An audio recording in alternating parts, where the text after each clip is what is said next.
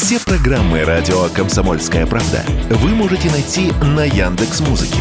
Ищите раздел вашей любимой передачи и подписывайтесь, чтобы не пропустить новый выпуск. Радио КП на Яндекс Музыке. Это удобно, просто и всегда интересно. Подписывается договор об образовании сообщества.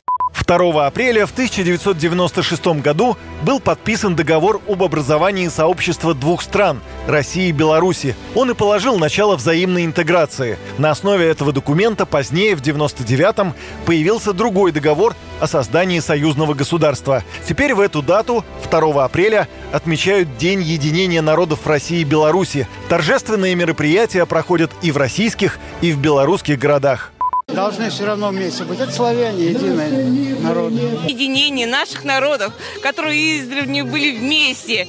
И сейчас, вот, сейчас вновь вместе. Очень хорошо. Это братья наши, самая тоже чистота, красота, поля все обработаны. Нас, как гостей, принимают с доброй душой.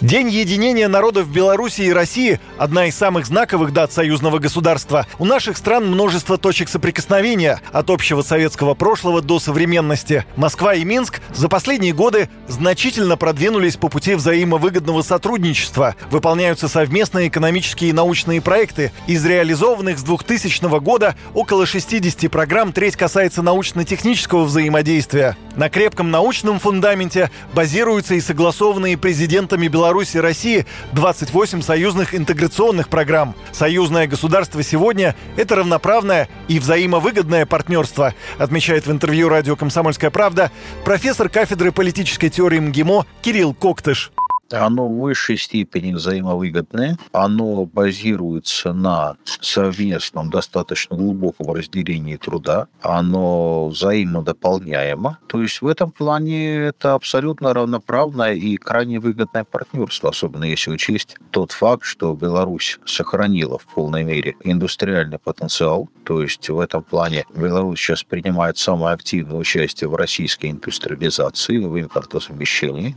Россия и Беларусь за последние полтора года столкнулись с колоссальным политическим и санкционным давлением со стороны коллективного Запада. Причем ограничения вводят против Москвы и Минска чуть ли не единым пакетом. Но на этом фоне показатели взаимной торговли России и Беларуси, несмотря на санкции, достигли рекордного уровня в 45 миллиардов долларов. Координация усилий Москвы и Минска во внешней политике и обороне помогает обеспечивать безопасность граждан. С 1 июля этого года в Беларуси появится российское тактическое ядерное оружие, и это говорит о высокой степени доверия между странами, заявил политолог Кирилл Коктыш. Это то, что предполагается, если не ошибаюсь, пятой статьей Союзного договора. То есть он предполагает свойство распространения российских гарантий безопасности, включая, разумеется, и ядерные гарантии, на размещение там, российского оперативно-тактического оружия, фактически ставит точку на попытках госпереворота Беларуси. То есть понятно, что переворачивать или пытаться переворачивать страну,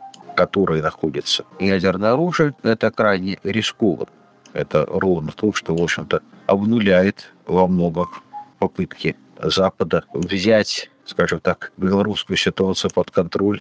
Союзное государство России и Беларуси – это пример успешного интеграционного взаимодействия двух независимых стран, символ нерушимости братства народов и мирного соседства двух государств – Юрий Кораблев, Радио «Комсомольская правда».